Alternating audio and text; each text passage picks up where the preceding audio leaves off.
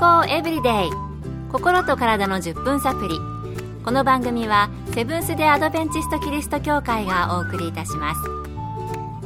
皆様お元気でしょうか？森田美恵です。今日もあなたやあなたの大切な人の心と体の健康に役立つ情報を短い10分間にぎゅっと詰め込んでお届けします。セブンス・デ・アドベンチスト・キリスト教会は社会奉仕をモットーに世界中で病院や学校も運営しています。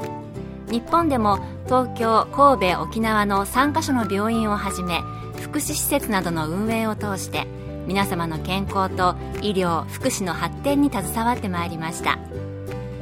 なおこの番組は健康情報番組で医師のアドバイスや治療に代わるものではありません。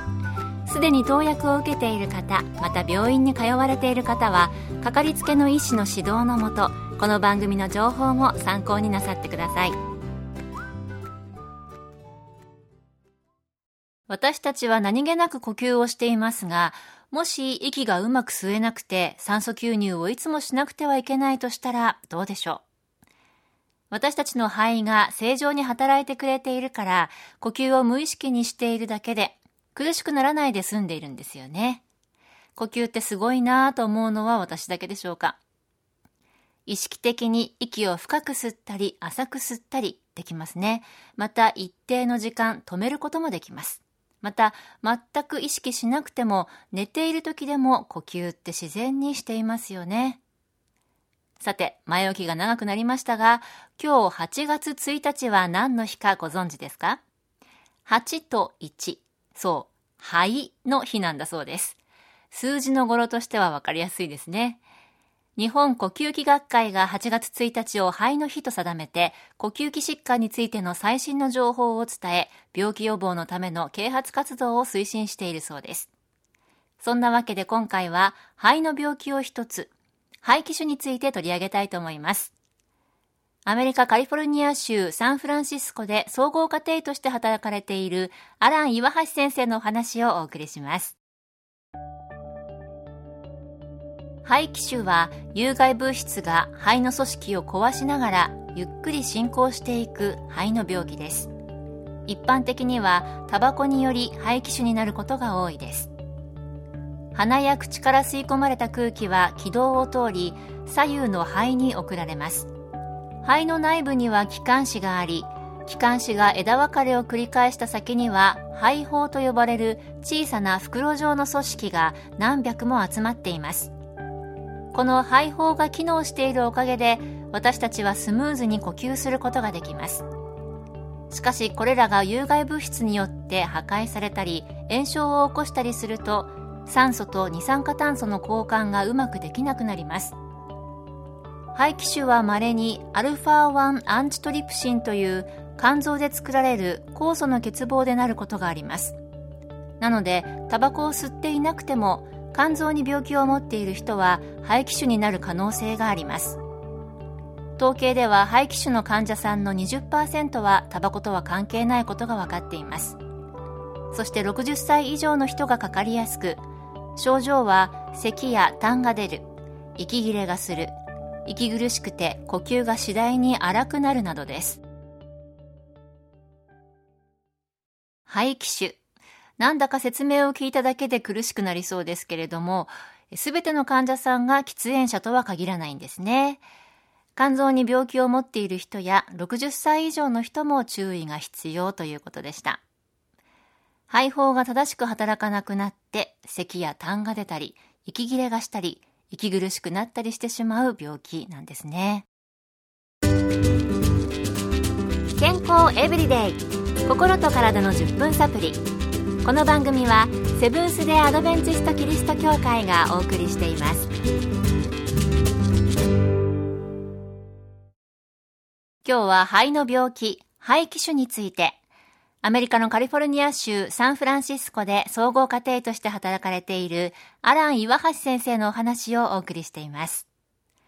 それでは治療はどのようなことをするのでしょうか。引き続き岩橋先生のお話です。一番大事な治療法は禁煙です。そしてインフルエンザや肺炎などの予防接種をしっかり受けておくこと。肺がんのスクリーニングを受けることをお勧めします。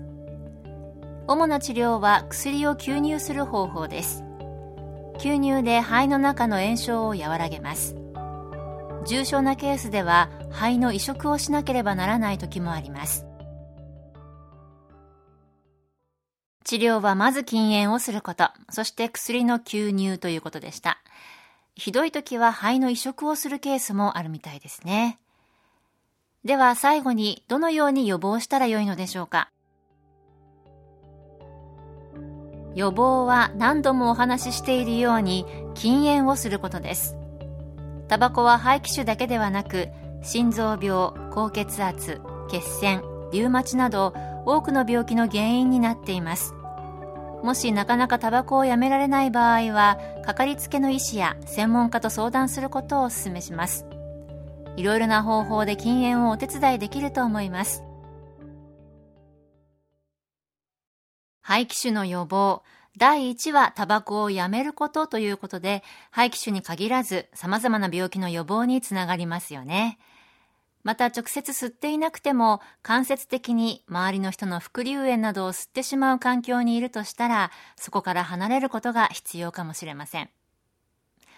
あの、タバコって吸っている人は病気になったから、あるいは予防になるからという理由付けではなかなかやめられないそうですね。この番組スタッフのおじいさんのお話なんですけれども、肺がんの末期で病院に入院していたそうなんですが、タバコが好きで、病院のベッドに寝ている状態でタバコを加えさせてもらっていたということです。まあこれはね、かなり前の話で、今とは病院の中の事情も違う時代のことだと思うんですけれども、そこまでしてタバコ吸いたいのかなと、まあ吸わない私は思ってしまうんですけれども、吸っている人の身になると、それでも吸いたいでしょうね。今日は8月1日、肺の日にちなんで肺の病気の一つ、肺気腫について取り上げてお送りしました。これを機会にあなたや周りの人の肺などの呼吸器系の健康、禁煙も含めて今一度考え直してみてはいかがでしょうか。今日の健康エブリデイいかがでしたか？ここで健康セミナーのお知らせです。認知症、あなたは気になりますか？認知症は高齢者だけの問題なのでしょうか？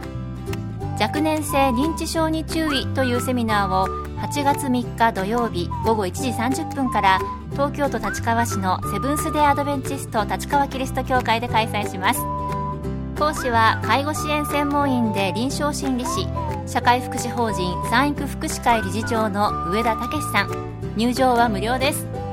詳しくは立川協会健康セミナー立川協会健康セミナーで検索。